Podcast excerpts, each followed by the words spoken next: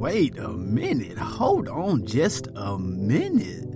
Let's go ahead and break this on down. What's going on, everybody? It's your boy Cameron A. Sharpe, and I'm back with another 10 for 10. And I'm here to remind you that you do not ever need to argue with the fool. Onlookers may not be able to tell the difference. Mark Twain slash Juju Smith Schuster. I think that's the best approach when it comes to talking about this current subject that we're about to dive into.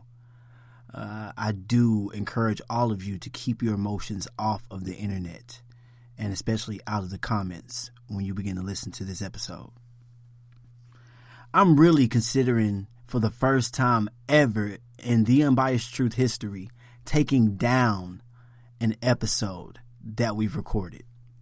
I'm thinking about packing it up and deleting all evidence of this episode being on the record. The reason why is because I would hate for Antonio Brown, aka Mr. Big Checks, aka Mr. Big Chest, aka Mr. Sixth Round Pick out of Central Michigan, to then take my words of admiration and respect and twist him in order to feed his ego.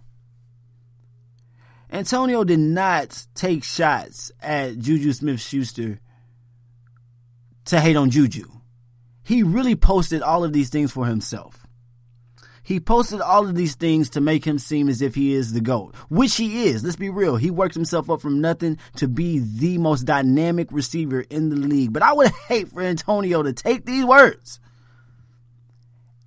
and feed his ego even more so than it already has been fed. Especially when you got a guy like Juju Smith Schuster, for example, that has been up to bat for AB since he came into the league and even before he was even his teammate. This man, when he became his teammate, saw what happened to AB against that Bengals linebacker, Mr. Burfict and then came back that upcoming year and laid this man out for the slaughter for his teammate Antonio Brown. And now we have AB in the media slandering this young man's name. Antonio Brown, a future Hall of Fame, four time MVP winner for the Steelers, is angry at a young man who had a Pro Bowl year, first team NFL year, and won his first MVP as a Pittsburgh Steelers wide receiver. You have got to have some nerve to even speak about the Steelers after you did us the way you did us. Now, I didn't bring these things up in the 10 for 10 I did on you because it seemed like it would be defeating the purpose, right? Trying to big up somebody and then list all the things that he did wrong prior to him leaving this organization would just seem like I would be biting my own self in the foot. But you know what? Let's talk about it, AB. Let's talk about you throwing the football at Big Ben during practice. Let's talk about you storming out of practice and then going MIA, not being able to reach by anybody in the organization. Let's talk about the fact that coaches are having to call your agent, Mr. Rosenhaus, in order to get in contact with you. Let's talk about the fact that you were suspended for breaking multiple, damn near 84 team rules leading up to the week 17 game, which was a must win for us. You didn't play. You showed up on game day expecting them to play you, and what did they tell you? Nah, bro, we good. And then you leave at halftime. Then you complain, start to demanding a trade because you say you want more money when this organization has made you the highest paid receiver at the time in the league multiple times?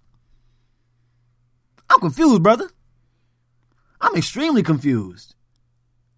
You really smelling yourself that much these days that you're unable to come down off of whatever high that your stats and accolades have given you to realize what you're doing to not only yourself but your teammates? You're being petty, bruh. You're being egotistical. You posting these things has made Juju look like the better man. Hell, Juju owns so much real estate in your head right now, he could pay rent, utilities, and cut the mustache. Juju is a dynamic player, no doubt, and he did receive a lot of his exposure and catches because you were being double teamed, hell, triple teamed at times, leaving him able to work on single coverage or damn near no coverage at all. Cause let's be real, man, you are a huge target. But um, I'm looking at your your new teammates. And Keon Hatcher, Tyrell Williams, JJ Nelson, Marcell Ateman, y'all better not fumble the ball in any game this upcoming year or the three years to come with Antonio Brown. Derek Carr, you're going to have to have an amazing year, man. Because 381 completions on 553 attempts for 4,049 yards may not cut it for Mr. Big Checks. Antonio, man, you about to go to a much more conservative offense. Now I know Jon Gruden loves to play Madden and whatnot, and it's gonna be really good for him to be able to actually play Madden in real life. But brother, let's be real. Derek Carr ain't Big Ben. Now your only shining shining light in this entire situation is that you got your boy Landry Jones over there to throw you some balls. But if I'm looking at the stats for the Oakland Raiders last year, their top receiver was not even a receiver. It was a tight end. A tight end had the most yards and most attempts. He had the most catches as well. No one got above a thousand yards. No one. Nobody even got as many touchdowns as you scored last year with 15. The highest they had was six touchdowns. And the highest receiver was Jordy Nelson with 63 catches for 739 yards with three touchdowns. He was targeted 88 times. Can you deal with that, AB? Will you be able to withstand the fact that they are rebuilding? That the defense won't be able to bail you out? Mike Tomlin won't be able to bail you out. Le'Veon Bell won't be able to bail you out. Because let's be real, brother.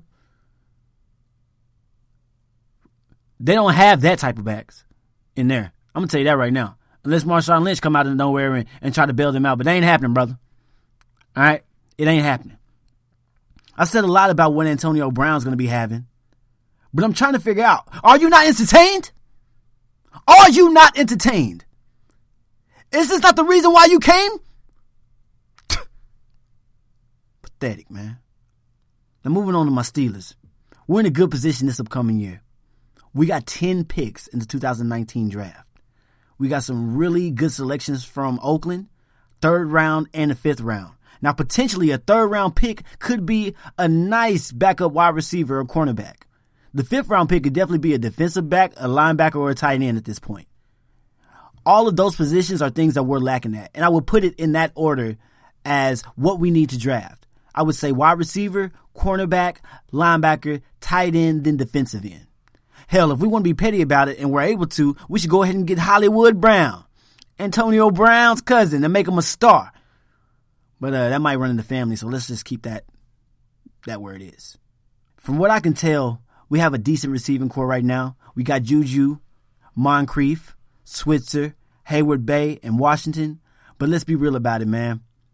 Moncrief had an excellent career so far with Andrew Luck and even coming to the Jaguars. But Juju Smith Schuster is going to need a lot more help and a lot more attention being brought to the other side of the field in order for him to operate and put up half the numbers that he put up this past year.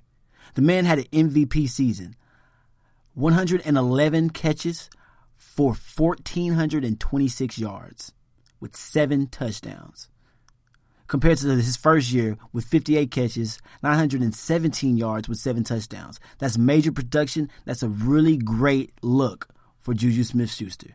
With that being our number one receiver coming into this upcoming year, I think we have the ability to do things in the passing game that we haven't done in quite some time. Maybe put Switzer at slot a little bit. Heyward-Bey can get a lot of possessions and we'll see them draft really well. If there's one thing that the Pittsburgh Steelers do well, it's drafting. Trust me that. Hell, we got Antonio Brown in the sixth round and we traded him for a third round and a fifth round pick. I think we won that trade. It doesn't matter what the man's producing now. You don't produce that without the Steelers organization. And I'm just keeping it 1,000. A thou wow, as the youth would say.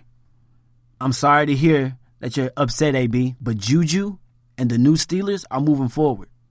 There's a lot of things that the Pittsburgh Steelers need to address in this offseason, but I'm glad they got the big elephant out of the locker room, and that's Antonio Brown and everything that he's brought to this organization. This has been another 10 for 10.